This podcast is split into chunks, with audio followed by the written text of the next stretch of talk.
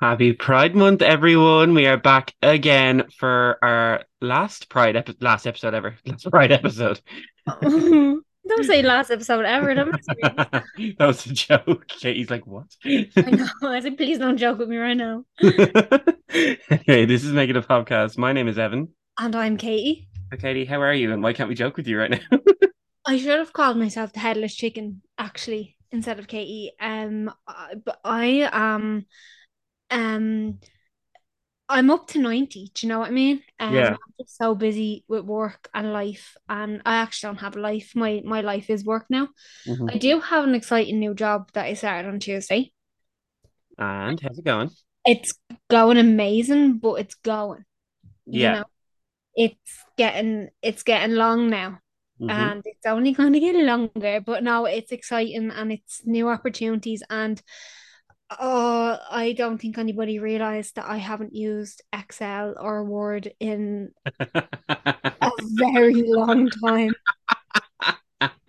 so my Google history is how do you put a new line in the same cell in Excel I mean, I figured it out. The internet helped, but.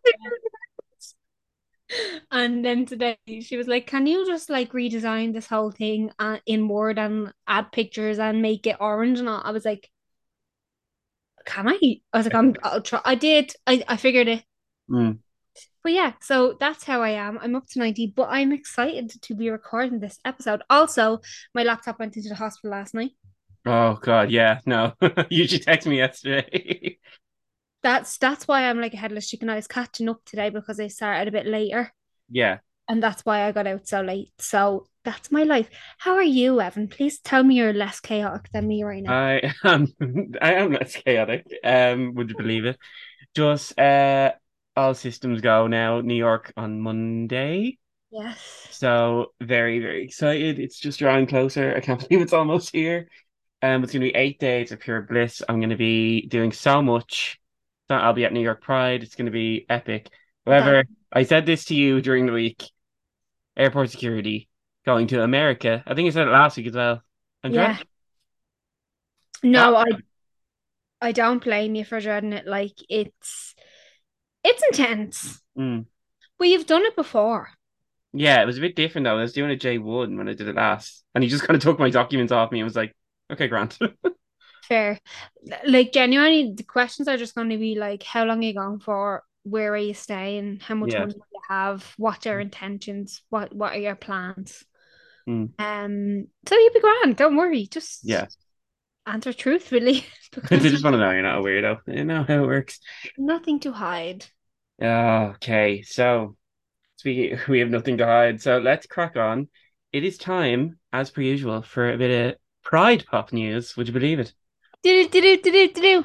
I made that sound really joyful. It's not going to be all joyful 100% with what the headlines we have. But anyway, uh, Oops. you can you guys cannot see Katie's face. She's like, That's that. If my face had a sound, that would be it. so first up, um, so we first got to know her as the ex-fashion model turned desperate housewife, Gabrielle Solis, Mhm. Longoria, of course. Uh, due to the series' uh, popularity and, resurgence on streaming, Eva Longoria commented on the idea of a possible reboot, saying she'd be the first to sign up, but she thinks she'd be the only one to sign up.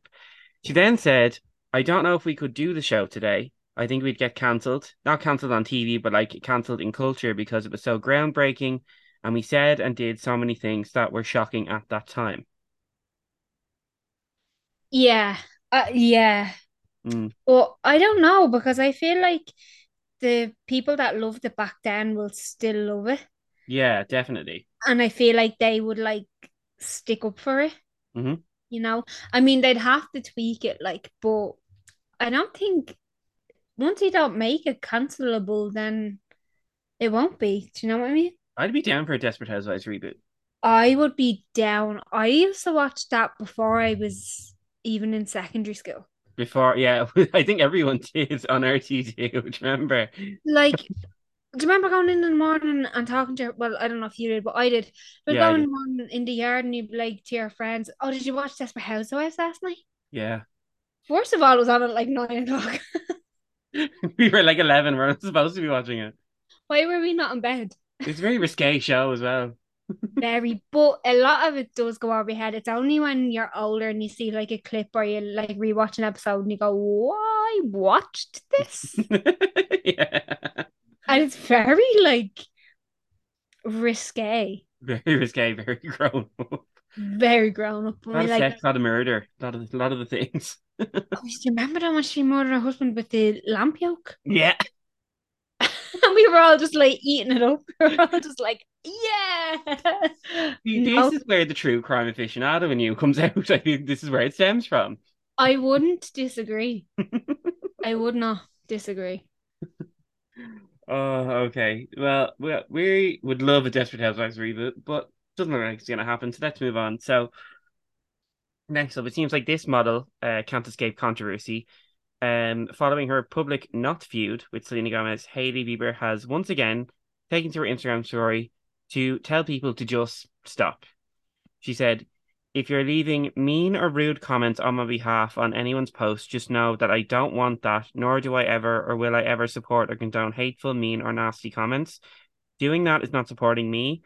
If you're participating in that, you are part of a culture that I want no part of. Please be nice or don't say anything."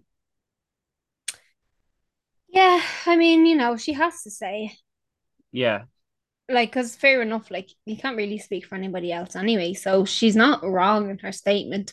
But, like, again, fans just need to chill out. yeah, definitely. They they just do. Fans in general hmm just need stands. Sorry, not fans. Stands, yeah, stands. Yeah, yeah, yeah. Um, there's just no need for it. Like, cause like Hailey Bieber's never going to turn around to be like, "Thank you so much for sending hate to that person on Yeah, my no, behalf. no one would fucking do that. Jesus. Thank you for threatening somebody's life for me." No, uh, what? See, people aren't well, but Yeah. that's that's okay. That's okay. hmm Not okay, but that's okay. Do you know what I mean? Mental health is tricky. Like the people's actions are not okay, Mhm. but the the the not wellness is okay. Yeah. You know, Get help. this is this is get help, not be a troll. exactly. This is a public service announcement. PSA, get help, don't be a troll.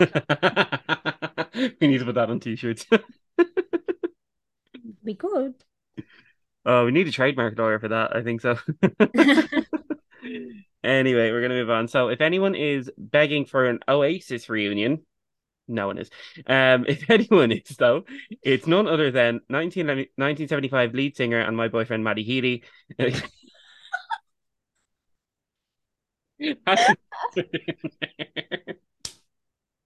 That was that was seamless. Chef's kiss. That was chef's kiss. That was chef's kiss. That was seamless. I'm Well, you know, it's, out now, guys. We're together. I am Taylor Swift. I know they broke up, but you know, look, I mean, I had to move on after Sean. What can I say? you did. Mm. so anyway, we're gonna move on. Matty uh, stated in a viral clip that Oasis need to grow up and stop merding, claiming Oasis is one of the best bands around. Well, Noel Gallagher initially didn't take lightly to this, as he commented saying, "This is so funny." Oh, that fucking slackjawed fuckwit. what did he say? He needs to go over how shit his band is and split up. So then at, at the 1975 Dublin gig, Matty played an acoustic set in place of his opening act, Yeah. uh, joking at Noel's comment saying that Liam Gallagher actually sent him flowers, and he still stuck to the idea of Oasis, Oasis getting back together and, and headlining Glastonbury. Well, after Matty's uh, recent public breakup with Taylor Swift, uh, Noel Gallagher seems to be taking credit for this. Oh, Ta- um, he he commented saying Taylor had obviously said, "Now look, keep your fucking nose out of that Gallagher business, or we are fucking through." And he he couldn't help it. And Swifty, God bless her, said, "I cannot deal with this shit because once he's done with you, he he is gonna come after me, and I'm not fucking having it. So I'm sorry, Matty, you gotta go. Serves him right."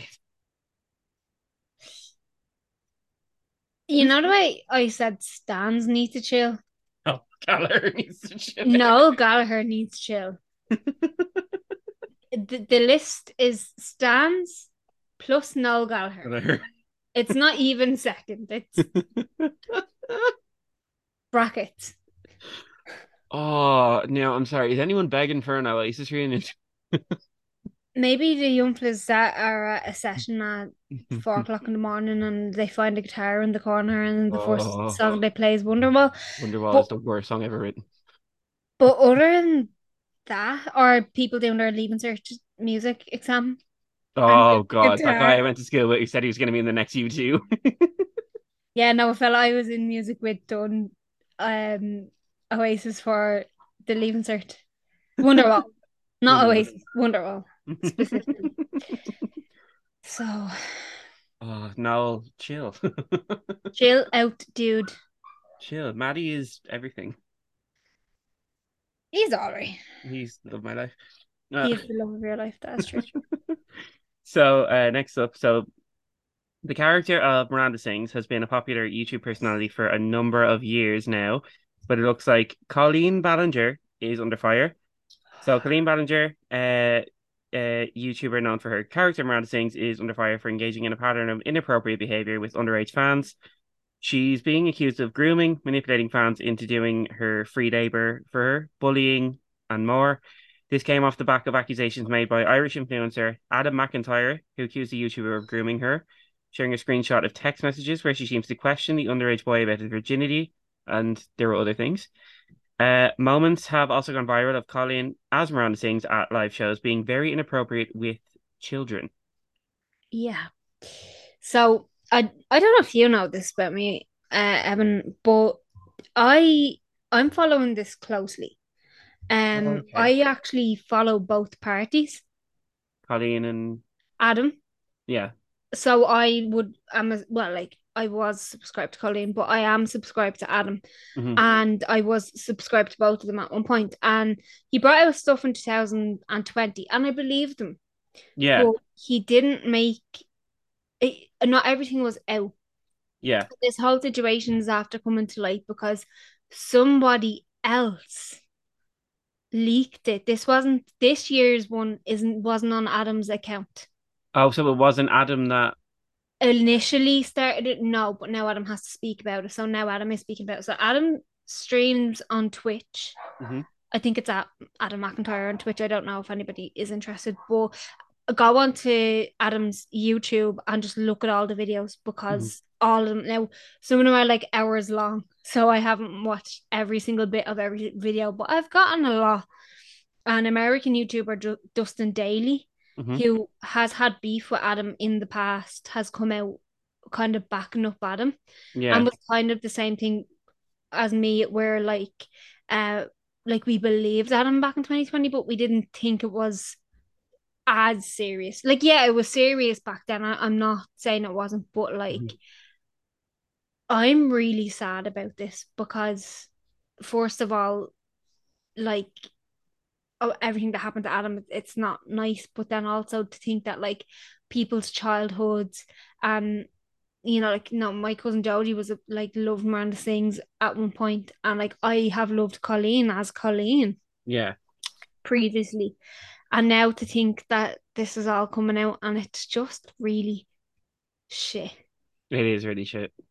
And I feel so bad for Adam. And I don't know if you've seen, but this morning I saw a video. It was only uploaded like early hours this morning. Uh, Adam has had to go to the police Okay, because Adam's getting death threats, and Adam's family's address is getting doxxed, trying to get doxxed. So people are trying to reveal his family's address, where his brothers work.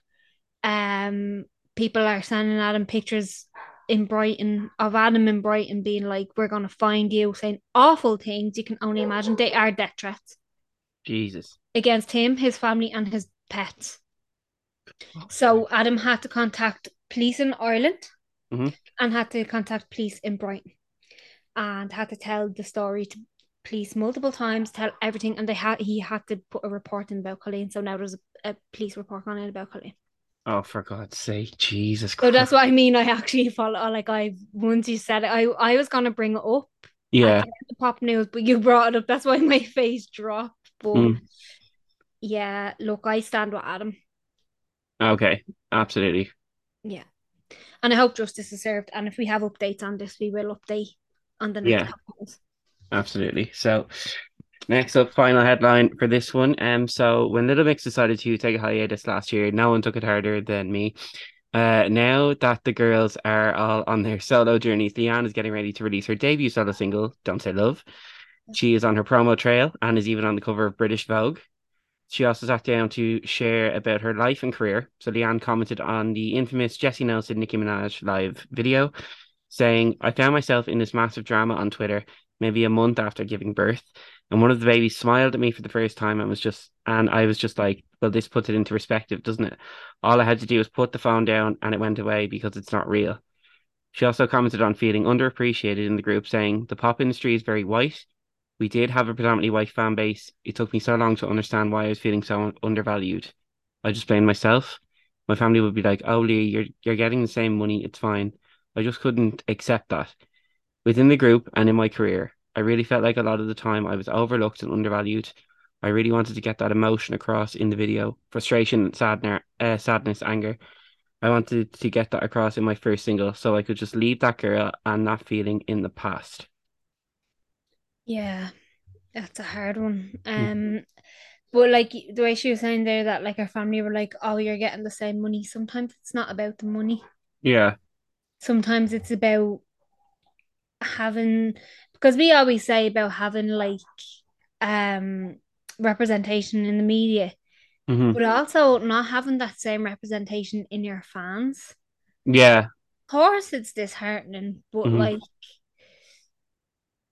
you know, she also has to remember how many fans she had that absolutely would would send death threats to people online for her.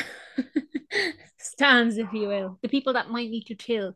But Yeah. like, so it gets really hard, and I know she's gone through a lot with motherhood, and then she's getting brought into this drama, and she's only after giving birth, and it's very, very hard for her. But I'm excited for her I'm new so I'm so excited for this solo Leigh-Anne journey. The song sample sounds amazing. Um, Yeah. she's always been my favorite. I've always been a Leigh-Anne stan through and through. Yes. A little mixed stan, but of course Leigh-Anne's always been my favorite. Yeah. Um, and this promo trail she's on, I mean, cover British Vogue. She's going to be on, I think it's the Mo Gilligan shows on Friday night. Deadly. She's going to be on every radio show. So I'm excited for the promo, the single, hopefully an album. I'm excited for all of it. So yeah, and she deserves. And there's she did that documentary with the BBC called Race Pop and Power, and what she was saying there about her fan base being predominantly white. She there was Little Mix went to Brazil, I think, uh, sometime before the pandemic, and it was mostly black fans, and they all just cheered her name, Oh. and it's like he, it's like the most emotional moment in the world, and I she just, Oh. she just felt so loved, and I was like, oh, and she deserves to be loved because she's amazing. Yeah, she well, she is loved, so I hope she feels it after all this promo. Absolutely. Okay, so speaking of love, um, Katie, introduce this week's topic. So, welcome back to week three of Pride Month. I hope it's treating you all well because you deserve. Um, this week we're looking at Simon Spier, someone who's holding a secret from everyone he knows. That is until he's forced to have he is forced to have to tell. A tale of young love, hidden and unknown. Get ready, everyone, because this one may get emotional. That's right. This week we're talking about Love Simon. So, Evan, what is your history with Love Simon? My history with Avec Amour Simon. Um, had to put it in there. Again, that's the second time I've heard that today, everybody. well, I read it once. It's just a much better. It's just, it's a much better title in my opinion. Um, It is. So yeah, my history of Love Simon. I remember seeing the trailer for it when I was in my second or third year of college, and I, and I re- recognized Nick Robinson, the main actor from Melissa and Joey. Um, That's where I know him from. Yeah. I was like, oh, that's the kid from uh, Melissa and Joey, and and the movie looked really good. And then I saw that the movie was based on a book, so I read the book, which is called Simon versus the Homo Sapiens Agenda, which is, Oh, to be honest, I went with the right title for the movie in my opinion. yeah, yeah. Um, Yeah, and then I read the book and I flew through the book. Um, and then I saw the movie with my friend Leanne, shout out to Leanne, and we were the only two people in it, and we just we still talk about it, honestly, just that kind of experience because we honestly just loved being the only two people watching that movie. That's amazing. That And it was just really we were just laughing and having a good time. And yeah, I've seen it a few times since. Um, Mhm. so that's my history with Love Simon. Katie, what's your history with Love Simon? I've heard of it. Definitely heard of it. Um, but yeah, never watched it. Mhm. And then we chose it for this week's episode. So I'm Mhm. very excited to tell you what I think about it when we get to that part.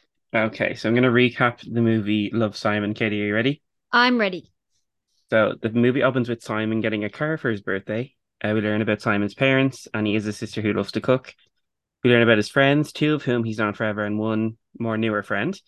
So Simon gets ready for school and looks out at the win- looks at the window at a gardener across the way. His dad busts in and tells him to come downstairs. So Simon eats a bit of his pancake and leaves for school. So before he gets in the car, he attempts to talk to the gardener. He picks up uh, Nick first, who's talking about a dream.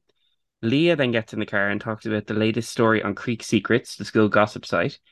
They pick up iced coffees, and Nick says Abby likes hers with oat milk. So Nick tells Abby about his dream, and she she says maybe it's something he's not seeing clearly. So then Simon turns on the radio, and they all vibe.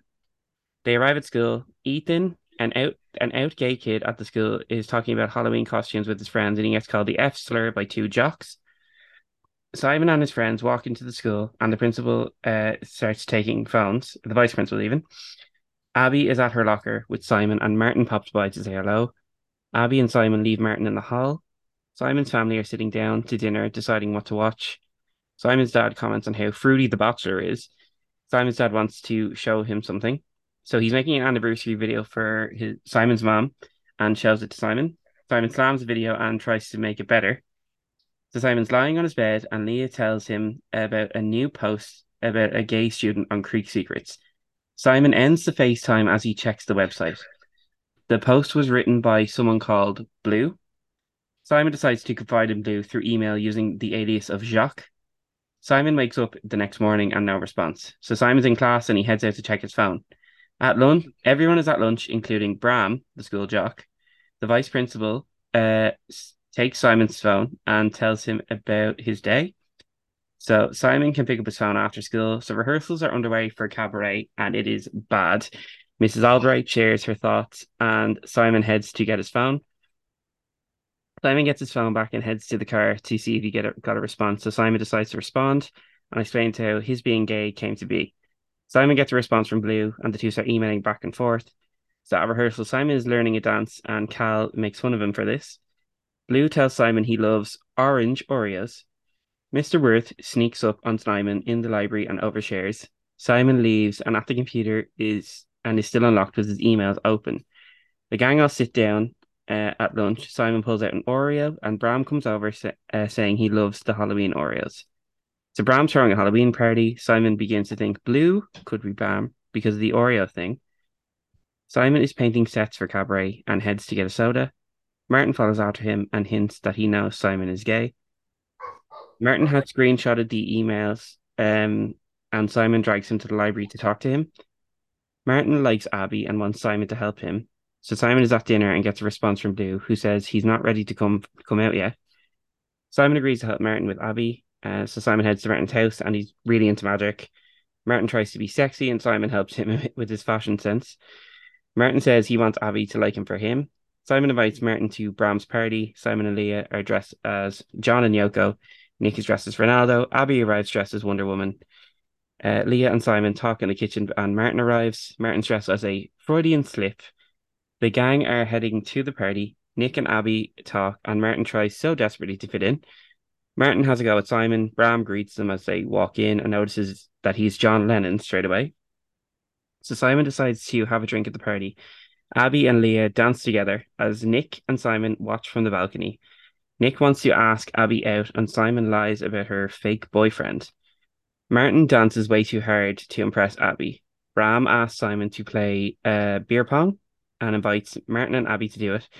Bram and Simon do karaoke and then he does his own version. So drunk Simon preps himself to come forward to Bram and sees Bram with a girl. Martin throws up all over Simon. Leah carries a drunk Simon home and his parents are still up. So Leah preps him to act natural. Uh, his parents ask them how the party was, and Simon and Leah head to bed. Simon's parents know that he's drunk and say they're good parents. So Simon and Leah talk about feeling weird. Leah says she's only destined to care about one person. They say an awkward good night and go to sleep. Simon writes to Blue and shares the shares the straight the straight people have to come out. Uh, he also implies that Leah likes Nick. Simon says uh, when he goes to college, he'll be out and proud, which leads to a Whitney Houston dream. He signs the email Love Jacques and realizes that he messed up. The students share their upcoming Christmas plans, so Cal shares he's on vacation in the middle of nowhere. Martin fakes a paper cut and grabs Simon to put to put the plan in action. Abby walks in and Simon comes up with an idea for he, Abby, and Martin to run lines in Waffle House. So Blue emails Simon saying he's gonna come out and signs it Love Blue. Martin, Simon, and Abby head to Waffle House, and the waiter Lyle recognizes Simon. Martin asks Abby about her parents' divorce. She tells him about it, and he tells her she deserves a superhero. They stand on the table and scream it. They return to their lines. Simon sees Lyle go outside and follows him out. They chat, and the winter, uh, and the winter returns inside. Waiter, uh, Simon gets an email, and now he thinks uh, that it's Lyle, the waiter. Uh, Abby and Simon drive home, and she thinks uh, Martin is cool now. Abby and Simon talk about love. He stops the car. He comes out to her.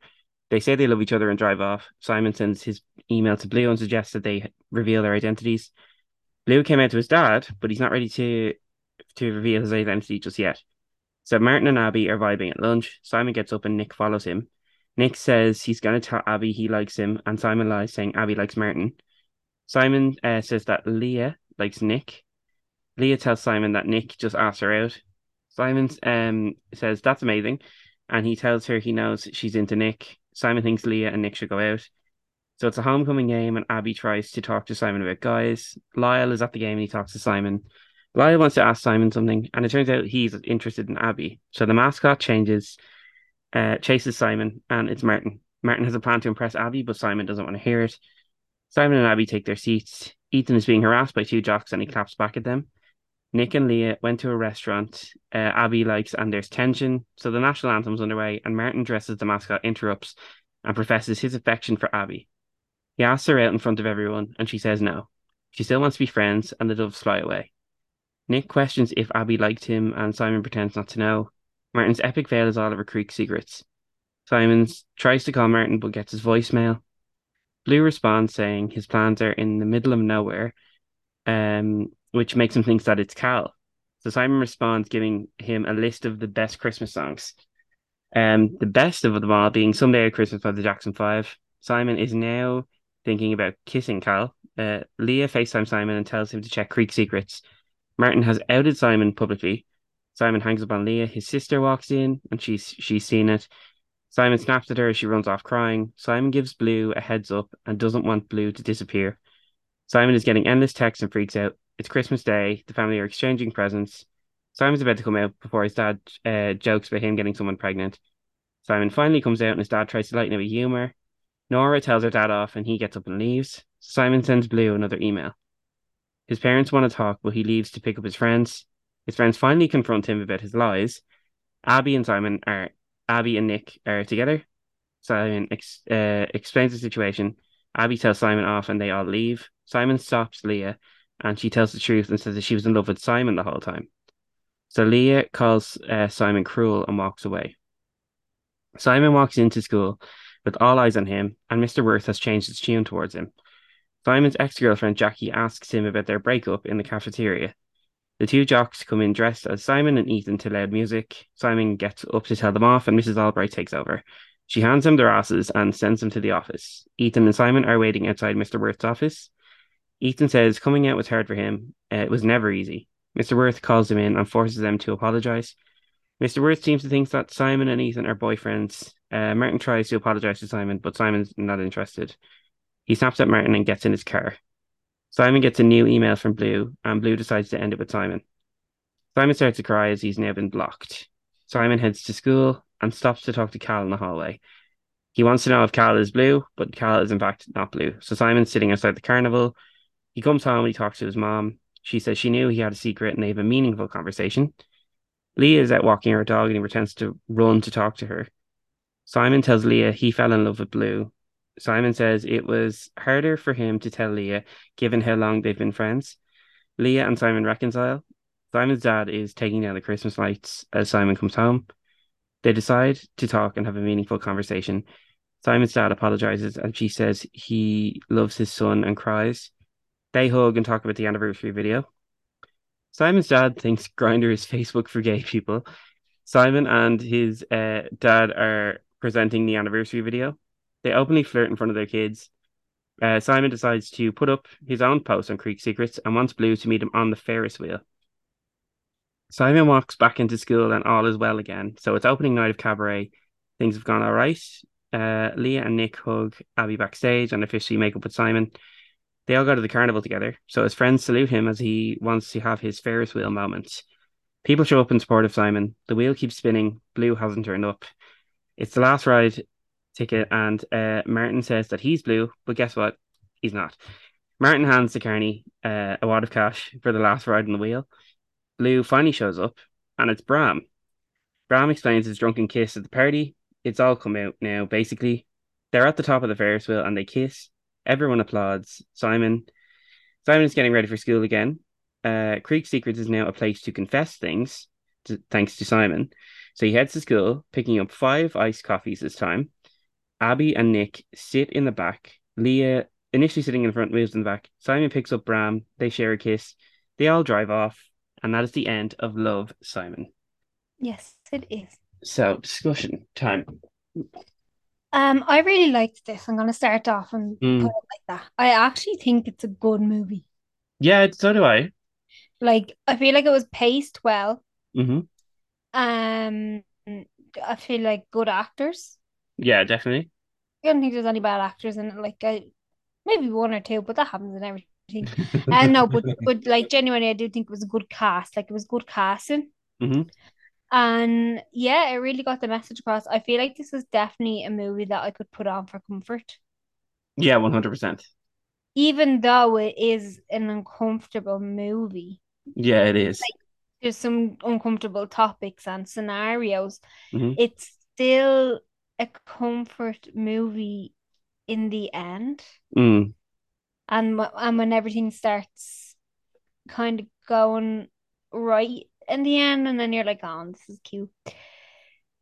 But I will say it's not as easy for everybody than what this movie portrays. That is 100% correct. But I'm sure people know that. But Well, he likes Yeah. theater and iced coffee. Like, well, he doesn't really like theater he's just in the theater. Well, I suppose, yeah. because they all had to do it. Yeah. Yeah, he's also a Hufflepuff. I should say it all. Hey, I'm Hufflepuff. Huff- Hufflepuff. Hufflepuff. I know what it is, Evan. My lips just won't work. Okay.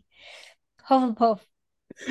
Why is my I like this Brain's is kind of but like sometimes I feel like I should do like mouth exercises in the morning. Like sometimes I feel like my mouth just doesn't do what I wanted to do. like Okay. like a vocal warm up but for my mouth. Yeah. Okay. Right. So, um, I feel that Love Simon, um, has a very John Hughes-esque feeling to it. If you don't know who John Hughes is, he directed The Breakfast Club, Pretty in Pink, Yeah. Ferris Bueller's Day Off. I think it's that kind of vibe. Yeah. Very John I- Hughes inspired teen movie, and I love a good teen movie. I do love a good teen movie. I will Mhm. say that. Mhm. I will never grow out of the teen movie phase. I will be 60 and I will love a teen movie. Yeah. And I'll still be watching this one. But it is a good movie and it is a good movie to kind of show to younger audiences. I was going to say that I feel like this movie's more for like 12, 13 year olds who were like, big question mark, what's going on here? Yeah, and like primary school level and Mm. stuff to show them that like th this has been por portrayed in the media. Mhm. and it's okay and all this and and it opens conversations um but also when you if you were to show a child this like because I'd love to like one day maybe show it to like kids or nephews or whatever you mm-hmm. know little people in my life uh but um I feel like it's important that if somebody was showing this to a younger person just kind of shouting that like like you know give open their eyes a bit uh mm. it should come with a warning that this is not everybody's story and this is not as easy. Yeah, it seemed a bit too easy to be honest. Yeah, like like not that I want this, but there wasn't enough bullying in it, and I I don't no, want yeah. to portray that, but th- there wasn't enough bullying in it. Yeah, because I feel like we need to get uncomfortable with movies sometimes. Like we need to shoot mm-hmm. the ones that are really uncomfortable. Mm-hmm. Um, but no, but I still really, really, really, really enjoyed it. Mm. Some parts of it are quite cringy though. Is it fair to say it's all kind of cringy? Yeah, no, that is fair. Do you remember when they put the music on in the car? I think I tuned it out. And they're all bobbing their heads. No, do you know I had to mute that scene in the Waffle House? Why? that every time. The goddamn superhero scene. I thought that was lovely. That made me want to claw my skin off. I love the intent, but the delivery yeah. is not great. I get that. I thought that was really, really nice. I thought they were going to fall in love. Martin and Abby. Yeah. No. Well, I thought they were going to. That actress who plays Abby is beautiful. Oh, she is. Mm. I mean, the whole cast is good looking. Let's be real. Yeah. Because that's super hot. Josh Duhamel, yes. Super hot. Very good looking man. Oh, his dad's like his dad's a bit of a weirdo though as well. Oh, his dad's such a weirdo. The reason his mom's with his dad is because he's good looking. Yeah, fair. Jennifer Garner's the mom as well. Because if he, he wasn't as as physically like ripped because I'm sure mm-hmm. he is. She wouldn't be with him. She no. Some weird grown-ups in this movie. Yeah. So you have like, well, Mrs. Albright's funny, and the drama teacher. You have Mr. Worth, the vice principal. Yeah, I think he's how he has his own secret too. He's a creep. Mm. it's like teachers go on Tinder dates too. It's like okay, but yeah, I feel like 17. I feel like you're getting in trouble for saying that to somebody in your school. Like if that gets out, I feel like the board's having a meeting with you. Do you know what I mean? Mm. So yeah, no, but I do think I know what they were going for with him though. They were kind of looking for like they were looking for us to not like him. Yeah. It, it, uh, fair enough. Um, I do have a question though. Yeah. How old is Nora meant to be? I think somewhere between nine and eleven. I think she's nine in the book. Because she looks really young in the movie, mm-hmm. but then she's like really like like woke. Like I don't know. Do you know what I mean? She's a modern child, Katie. You can't you can't be getting away with them now. yeah, I guess just you know, like all the like I know kids cook. Yeah, the whole thing where she was on Creek Secrets, I'm like, is that not a school gossip? So, well, I suppose I don't get access to it. Yeah, so I'm like, if she's on Creek Secret, she's at least mm-hmm. twelve in my mind. Mm. But I guess she could be eleven, like. Um, it's. I think I signed Jodie for Facebook when she was eleven. I was thirteen. Jesus Christ the things he did back then. Yeah, I got in trouble for that. She mm, wasn't allowed. I couldn't say anything. There was made like. yeah, there it is now. Um, but yeah, uh, so yeah, that just was like a a, a bafflement moment. You know, like when she's telling her that shut up and all. Yeah. What are you? no, um, ah, no, she was just kind of, and then I. Do, here's a question, right? Mm. You think Simon is a good character? I think he's a good character with with some flaws. Yes. I think he's just a flawed human. I think he's a shit friend. Yeah.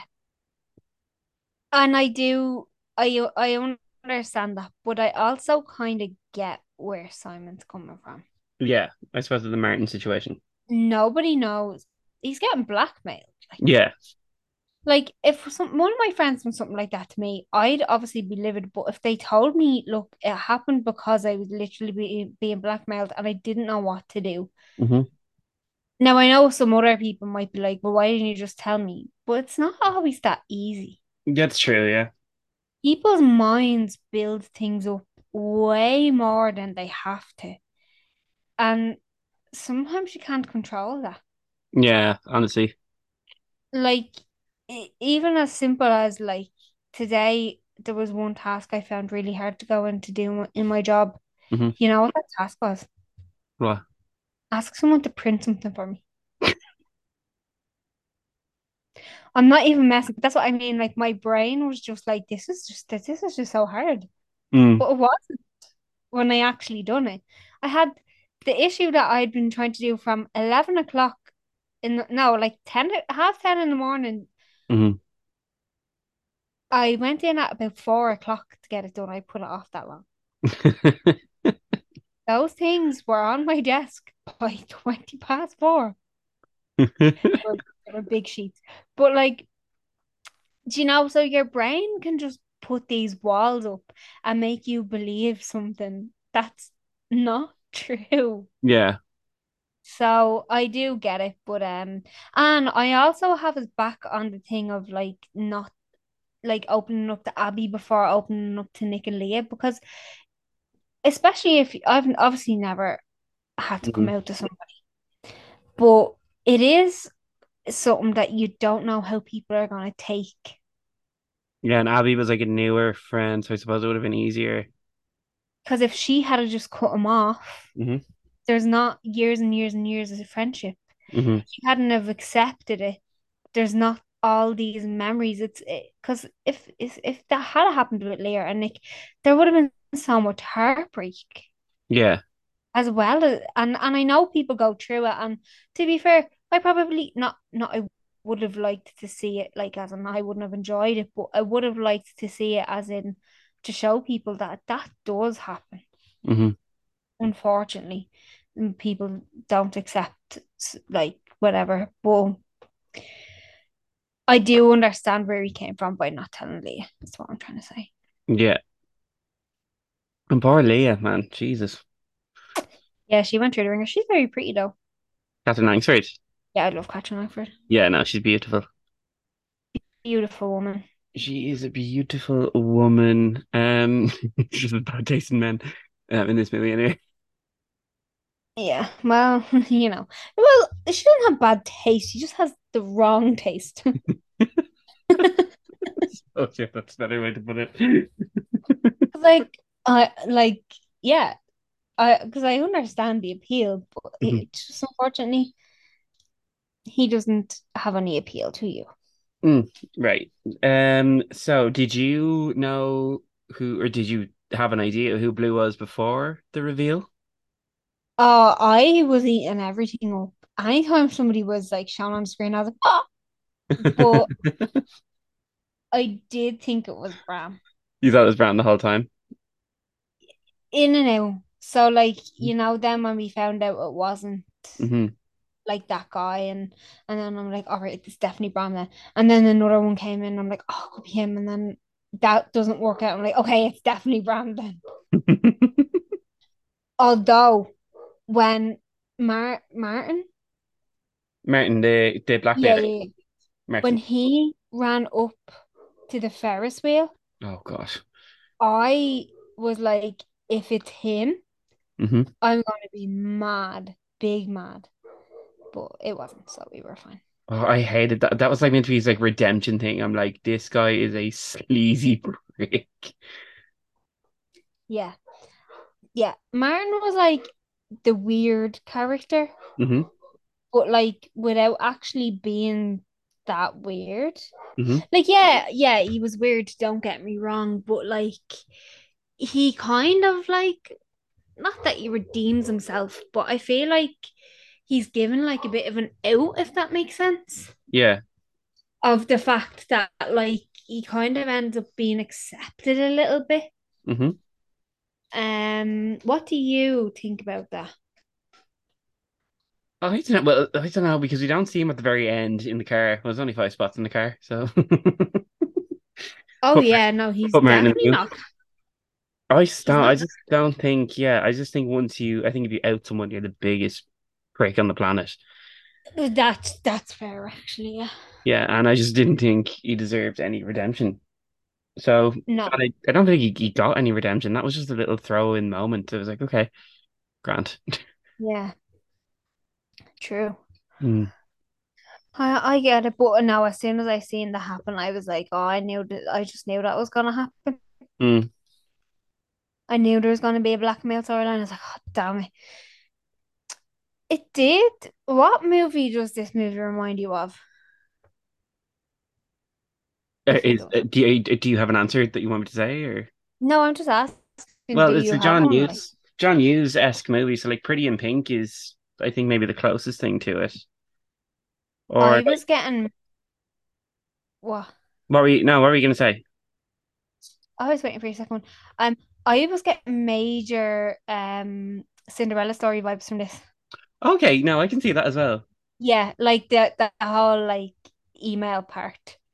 Yeah. Um, But that, Yeah, I yeah, was I getting- kind of find, I still find that so weird.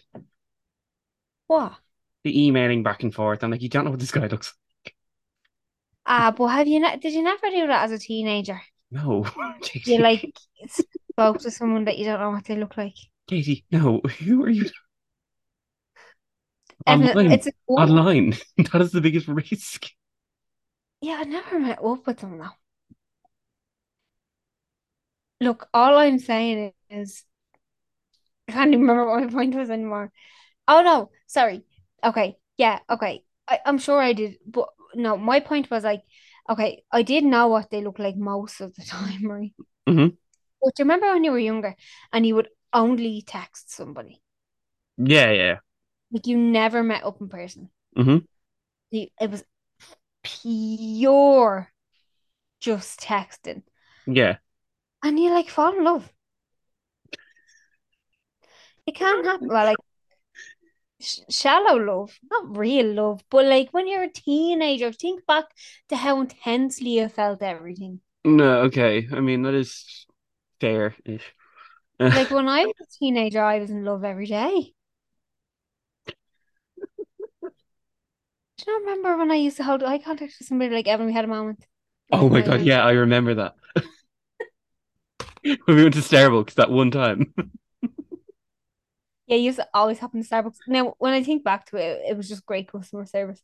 But but when I was a teenager, I was like, oh my God.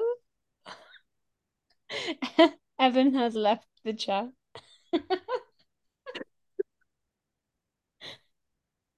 It was. It was great customer service to keep my eye contact the whole time. These memories are being unlocked right now. I just I just always thought I was the main character, everybody. Yeah, I mean, nothing wrong with that. I grew out of that though. No, I haven't. I'd rather just be a side character now. Don't give me attention. By the end of this job run, I'll be like, oh, I didn't change my name. But um, do you have anything else to say about this movie? Oh, I feel like I do, and I just need to collect my thoughts right now after that. Okay, sorry. Okay. Um, let's see.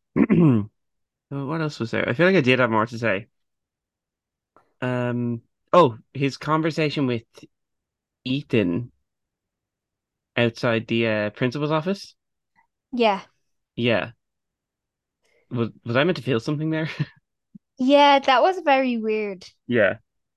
And also, I did like that Ethan did say about like um their he- mom like not Oh, yeah. yeah, that was nice. Mm. Not being very accepting. Mhm. Um well like around the nanny and stuff like that Mhm. was that was lovely like but um because I think Simon did say something about like being accepted or something. He Ethan said it was like easy, how easy it was for Ethan. Ethan's like, it was not ever easy for me. Yes, yes. But that's again, you, you don't know what's going on in somebody's life. You just Mhm. see it from the outside. You know what I mean? Mhm. Um, oh yeah, because he was like, you came out when you were 16, like hmm and in my head I was like, that was only a year ago. hmm So Yeah. it's not that long. Yeah, well, they're, they're graduating there, so they'd be about 17, 18 then. Yeah. Um, Um, still not long to be out. Yeah, no, that that is completely fair. The soundtrack to this, actually, I actually own the, the soundtrack to this on vinyl. I don't know why. Uh, You impulse purchase. Yeah, it's I, I think it's the movie that actually got me into 1975. So thank you, Rebecca Marcimo. Um, Oh. You're he does a the, bit of the Le Francais. you're the one, love Simon. You're the one. So, you you can blame Simon Spier for all of this. I am. But yeah, so it's a good set. And then hold on, now he does a Christmas playlist. Mariah Carey's not on there. I looked at the song list. Mariah Carey's not on there. Crime. True. Love the Jackson Five song, but crime. True, yeah. It's not Christmas if Mariah Carey's not involved. And do you know what? I actually, I I like Bram, but I would have preferred to see him get with Cal, the little pianist. Pianist. No, I, I know he was You know, it's a funny word. um yeah. I don't I'm glad he's with Bram. Bram, good looking. They're all gorgeous. The, the whole cast is good looking like Oh my god, you should follow the guy that, that plays Bram on Instagram. oh, I feel He's, like I don't want to. he's absolutely fabulous. I'll show you. Oh. Let me just pull up his. It's Keiynan something, and I think he's Australian. Why, Australians in this movie? why why aren't they allowed to be Australian in the movie? Because they, well, it's obviously it's based off a book, and the book's set in America. Why can't they, just set it in Australia for the movie? Because it's not neighbors, pal. Should be. He's absolutely. Oh no, I'm just looking at his. Oh, there's a really good figure. Oh, wait, can you see that? Um, barely. Yeah. He's wearing a beautiful shawl. I think I might be messing with the pronouns there, so I do apologize. Um, just a colorful human being. That was the Met Gala in 2019. Oh, that's a good look. Nothing. I know. I don't know what's going on with the resolution in this. What is Oh, there? it. There it is. Oh, wow. I'm saying. Very, very flamboyant. Great. I like it. Yeah. Anyway, um, I don't know if I have any more to say on this, but you'll just work it in. So, Yeah. but uh, this is one of the rare times I've read the book and seen the movie. So I'm going to talk about the differences between the book, which is entitled Simon versus the Homo sapiens Agenda, terrible title in my opinion, and the movie of Simon. Not a great title. Uh, So obviously the first kind of big distinction is just the title there. Um because um that's a mouthful. Yeah, maybe that's why they changed it. Hmm. In the book, though, does he say love Simon Yeah, he does. or or love Jacques? Yeah, so Uh, it's like like I don't know if you ever read a book where they're like writing to each other in emails or whatever. It's all that like it's that different kind of font. Remember? You know it's big and chunky. Yeah, I just I am like I don't know if you've ever read a book. Katie, I don't know if you've heard of this thing with pages and words. I actually have. I I read um funny enough a book who that was made into a movie called Love Rosie, but that's not what the original title was. Yeah, That's insane. Cecilia Ahern over over the rainbow or something. I think it's called. I can't remember name. I can never remember the name of the book, but I read that about six times as a child. So I do. I do understand what you mean. Yeah. Yeah. Yeah. So then um in the so Simon's and just this is from an article on Looper, so I'm just gonna read this um because it's been about five years since I read the book, so I'll try and see what I remember. Yeah. Um so the head the subheadline in this si Simon's aged up. So not only is the title character different, but uh there's a title different, sorry, but the titular character Simon himself is as well. In the book, Simon is described as having glasses, which are nowhere to be seen in the film. Maintained, however, are his music interests and love of Oreos, fun subplots in the book that fuel pivotal scenes. So while Simon's personality is pretty much maintained in the film adaptation, the decision was to made to slightly age up Simon in, uh, and his friends. In the book, they are juniors in high school, but in the film, they are seniors, which has him mentioning colleges that he'd like to attend next fall. It's a subtle change that added to the coming of age and finding yourself uh, themes of the film, while also giving the movie a cleaner ending. And then it, Hmm. it just goes into talk about like the book that came. There was no sequel, but there was another book written after it that's set in the same town. I don't know. Oh, I didn't actually read that. So yeah, Simon's just a bit older in the film, I suppose. Yeah. In fairness, they all look like teenagers though, which is they do. They do. They really all do. Hmm. except for Lyle, the waiter, Who's Lyle again? the waiter from Waffle House. I think he looks a bit like teenager. No, he's meant to be like a year older. Well, I suppose he'd be in college then, but Yeah, like 19, like Hmm. 18, 19, yeah. Yeah. He's a teenager. So then this one is the Spier family. So not only is Simon portrayed a bit differently in the film, so is his family. So in the book, Simon actually has two sisters, an older one named Alice, who was away at college, and a younger sister named Nora. Alice is not in the film, only Nora is. The tweak eliminates uh, several smaller plots from the film and may even uh, be the reason for the modified ending, simply because the character isn't there and there wasn't an uh, optimal character to give plots to. So Nora is a freshman in high school in the in both the book and film. So she's 40. That makes sense to my question. You never saw her in the school, though. I thought she was 11. But she doesn't look 14. Mm. But So- it makes sense that she's 14. Well, they might have aged her down for the film. Um, no, no, in the book and the film, she's in high school. Okay, that's we're gonna move on. But- In the book, she's described as more of a homebody, which is reflected in the film. The film seems to lean more into the sensitive, younger nature of the character, whereas in the book, she feels more assertive in her choices and personality. His parents, Emily and Jack, are uh, depicted quite faithfully in the film adaptation. Emily is still a child psychologist, who sometimes blurs the lines between patient and her own children. Jack is filled. Jack is filled with dad jokes, some of which are homophobic in nature, and seem to upset Simon or make him uncomfortable. Even though he very clearly states the social leanings of his parents, both are very accepting when Simon comes out to them to show emotional vulnerability when discussing it in the film, which is consistent to their characters in the book. That's good. Yeah, I think the older uh, the older sister Alice, I remember this now. She was a bitch. Oh. So she wasn't in the movie for a reason. Yeah, good. Then this one, the musical. So a significant portion of the book's plot revolves around the musical that many of the characters spend their fall and winter on.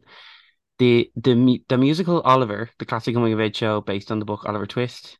Uh, the adaptation is a boy who struggled with his place in life, taking the blame for an action that isn't his own. The slightly the slightly parallels Simon's life in the book.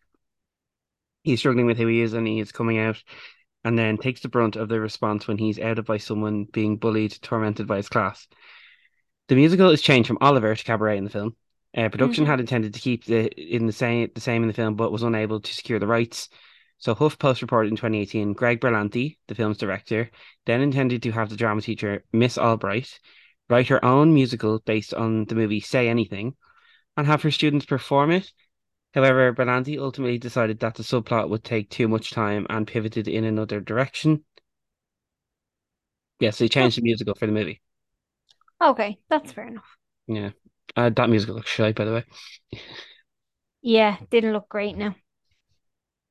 Okay, so the love triangles. Okay, so this is interesting because I remember I was like, I was like, I remember this differently when I was rewatching it this week, and then I realized I was thinking of the book. So, um, like any young adult series geared at teens, Simon versus the Homo sapiens agenda is based around a, lo- a tangled love triangle. Nick likes Abby, who recently moved uh, to Georgia from Washington D.C. Uh, and Abby likes Nick too, so it should be smooth sailing from there. However, Leah likes Nick, which causes tension in the group. Then there's Martin, who likes Abby but hasn't really approached her about it. Martin discovers Simon's emails with Blue and that Simon is gay after reading them on a school computer. Simon used uh used forgetting this uh, forgetting flag off. Sorry, I just blanked there.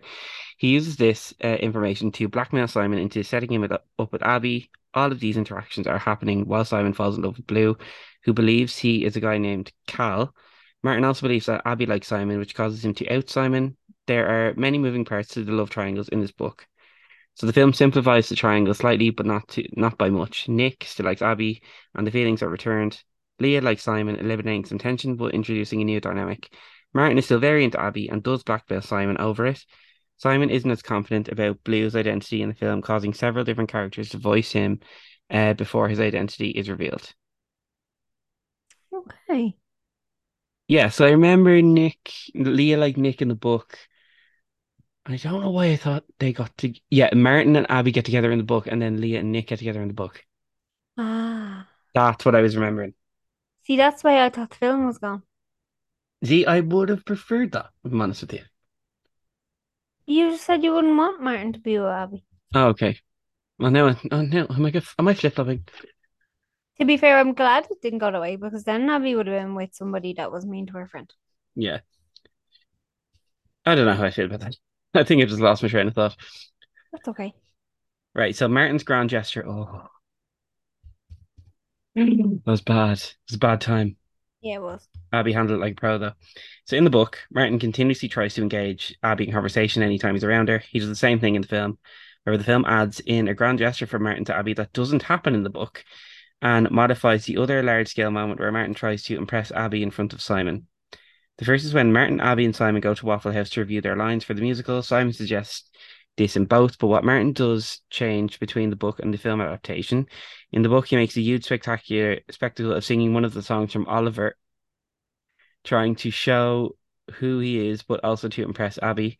In the film, this changes to reciting a speech about what Abby deserves and a guy to the whole restaurant until Abby gets up and says it too, again trying to impress her, eh, but in a more explicit way. So this is followed by the grand gesture at the homecoming game. And uh, when Martin approaches Simon, he frustratingly tells Martin to make a big move to get off, to get him off his back. Martin decides to take the microphone away from Taylor as she sings the national anthem and professes his love for Abby. She publicly turns it down. Martin becomes the talk of the school with humiliation, fueling, fueling him to out Simon and his emails with Blue.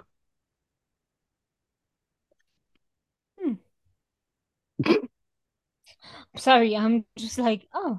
Yeah, yeah. Just um, what was I going to say? There, there was something there that true, true. Oliver. Oh God. yeah. What song was it in the book? Do you remember? Oh, um, can oh, not no, that's from Annie. What is the really famous one from Oliver? Um, the one that Nancy sings. Consider yourself. That's it. Oh, not the one I, I would have. I wanted to peel my skin off in the movie. Yeah, you would have. Imagine he had it done that in the film. I would have turned it off. I would have been like, "No, we're not doing this, Martin. I can't do this with you." We'll keep you in the book.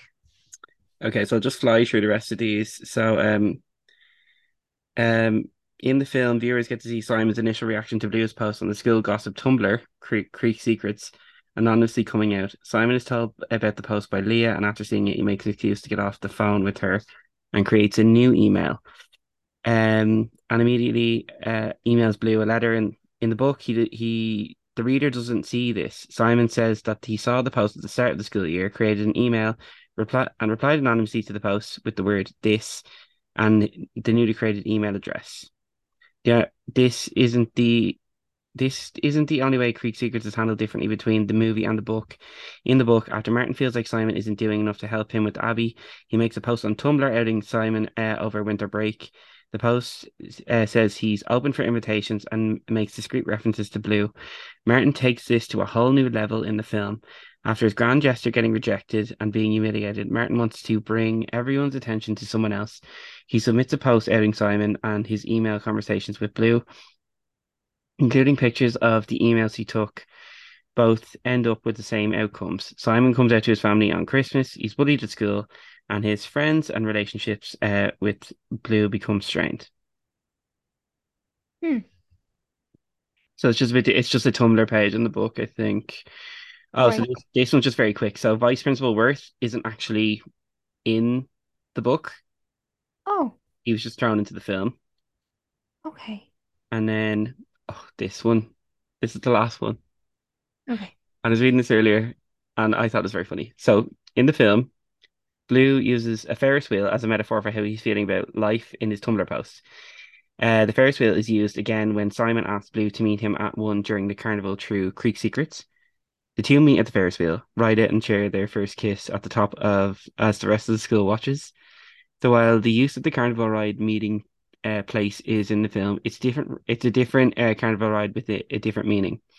Blue describes a horrible experience with a tilt-a-whirl in his emails to Simon in the book, while they discuss Oreos, uh, which Simon claims are their own food group. Blue admits um, that he can't eat deep fried Oreos ever again. He had them at a county fair and then he rode a tilt-a-whirl, which really messed with his stomach. So after Blue stops responding to Simon, Simon finally sends an email saying he will be at the carnival and he'd love to meet Blue there. Simon searches the whole carnival and has given up as he approaches the tilt-a-whirl. Confident he won't find Blue there, Blue surprises him, sitting next to him, revealing himself to be Bram.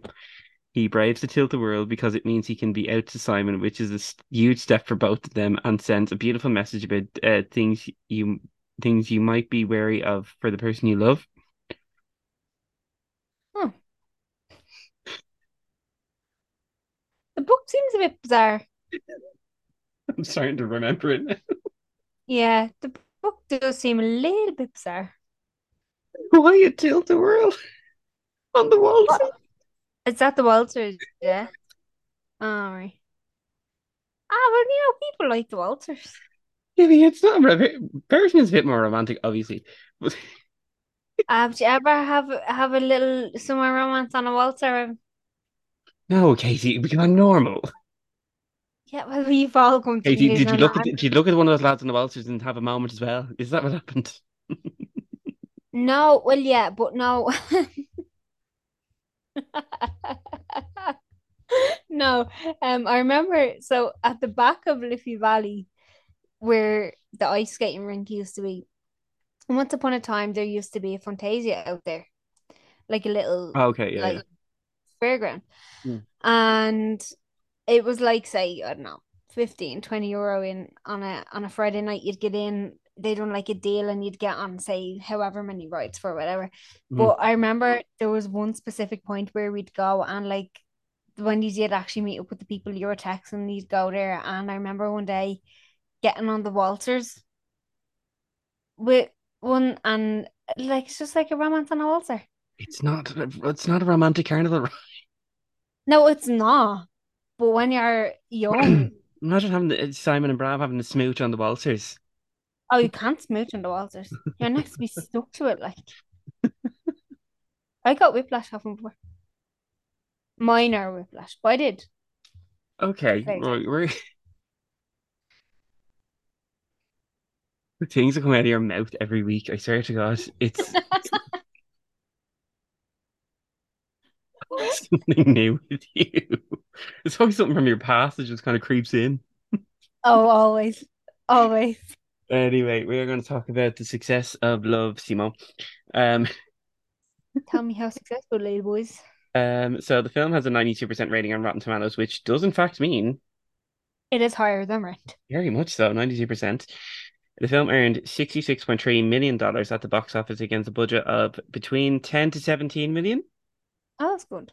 Yeah. So uh, Nick Robinson and Keiynan Lonsdale won the MTV Movie Award for Best Kiss. Uh, the film won three Teen Choice Awards. It won the GLAAD Media Award for Best Film. And the film also got a sequel spin off series on Hulu and Disney Plus in the form of Love Victor. I haven't watched it, but I've seen it come up. I've seen clips of it. I haven't watched it. Um, it's been on my list for the last few years. Um, I, yeah, thought I'd say about that. Um, so, okay, Katie, you're up next. I think that means it's time for school to be in session for Evan. Yeah. That's all right, everybody. It's pop quiz time. So, start it out. We're just going to go straight into it. Um, most of these can be multiple choice if you need. Okay. So just ask. So, what was the breakfast that Nora made at the very start? Was it the pancakes? What kind of pancakes? Blueberry pancakes. Am I wrong? Um, Do you, Protein do you want? pancakes. Some sort of pancakes. You're close. Mhm. It is pancakes. I'll give you. I'll give you half a point Okay. because the correct answer was cornmeal pancakes, Oh yeah, because they were like too crumbly, and I didn't understand With- that. blackberry compote. Oh, okay. Yeah. So one of my offers was oatmeal pancakes with blueberry compote, but it was cornmeal pancakes with blackberry compote. So you, I'll give you half a point. Okay. Um, what is the name of the coffee place Simon and his friends frequent? Okay, you're gonna have to give me multiple choice on that one because I genuinely don't know. That's fine. The Dancing Goat, Mhm. the Dancing Bear, Twirling Chicken, or Java Brew. I think it's Java Brew. Is that your final answer? Yeah. It's the Dancing Goat. Oh, that was gonna be. oh, that was my first one. Then I was like, no, I think it's it's Java something in the book actually. Oh, is it? Yeah, something Java in the book. Okay. Um, what Broadway show was Mrs. Albright an extra in? The Lion King. You are correct. Um, who lives across the street from each other? Nick and Leah. Correct. Uh, what is the name of Simon's secret love? The like the alias. Yeah, Blue. yes, correct. Um, this one's easy. Who blackmailed Simon? Martin. Yes, correct. Um, which two characters drink iced coffee with milk? Okay, Abby drinks it with It oat milk. matter. Yeah, it doesn't matter the type of milk I was gonna say. Okay, Abby drinks with oat milk, and I think Nick does. Is that your final answer? Oh, no, is it Abby and Leah? Is that your final answer? Abby and Simon. That's my final answer. Okay, no, it's Abby and Bram. Oh, okay. Yeah. So the only time we see iced coffee is when Abby and Bram are in the car. Oh. Um, how, how many potential blues did we see? Three? Yes. Hmm. Technically it was four if you're counting Martin, but nobody's Yeah. counting Martin. So No, so yeah, three, three, three. Yeah, Mhm. I agree. And then um what did Blue tell Simon his favorite snack was and what is specific about it? I do have multiple choice for this. so I it's the Oreos, and it's the orange Oreos because they're the Halloween Oreos. Yeah. I really want to try Uh, them. Yeah. Well, it's not Halloween. I was gonna be like, you might find them in America. It's really not Halloween. Oh, wait, I suppose. Uh, well, I feel like America just always has things. Anyway, Mm. um, which actor does Simon say he had a recurring nightmare of as a child? You're right. Yeah. Uh, well, as a, as a former Simon, I'm right there with you, pal. I feel you. Um, well, you got you only got two wrong. Okay. Two and a half. Two and a half wrong. Uh, So eight, eight and a half. Very Mm. good. did as well as I thought I would. Um. So next up, we're gonna put Love Simon on our pop scale. We rank it out of five based on how much we uh like it, and then space and pop culture. Katie, what do you give mm, Rebecca Morsimo? Uh, I'm never gonna call it that, by the way. Um, you get you like you get two of these, and that's it. yeah, I'm gonna have to start limiting you on your French titles. Um, no, I'm gonna give this a three and a half. Mm. Uh, I really enjoyed it, but I can't fully relate, so I feel like that just gives me like not a chance to give it the full four. But also like um yeah, I just think it deserves a three and a half. But I did really, really enjoy it and I can see myself watching it a few more times. Mhm. Um, where do you put it? I'm gonna give it a three and a half as well. Okay. Because when I first saw it, I initially loved it. Uh, watch it a few times now. This most recent time for this, I was like, it's actually a bit kind of corny when you look back at it, but I still think it's good. Like, Yeah, it's definitely good. It's definitely corny, but like Mm. All the best films it's it's John Hughes esque, and I love that and that uh kind of take. Uh, Yeah.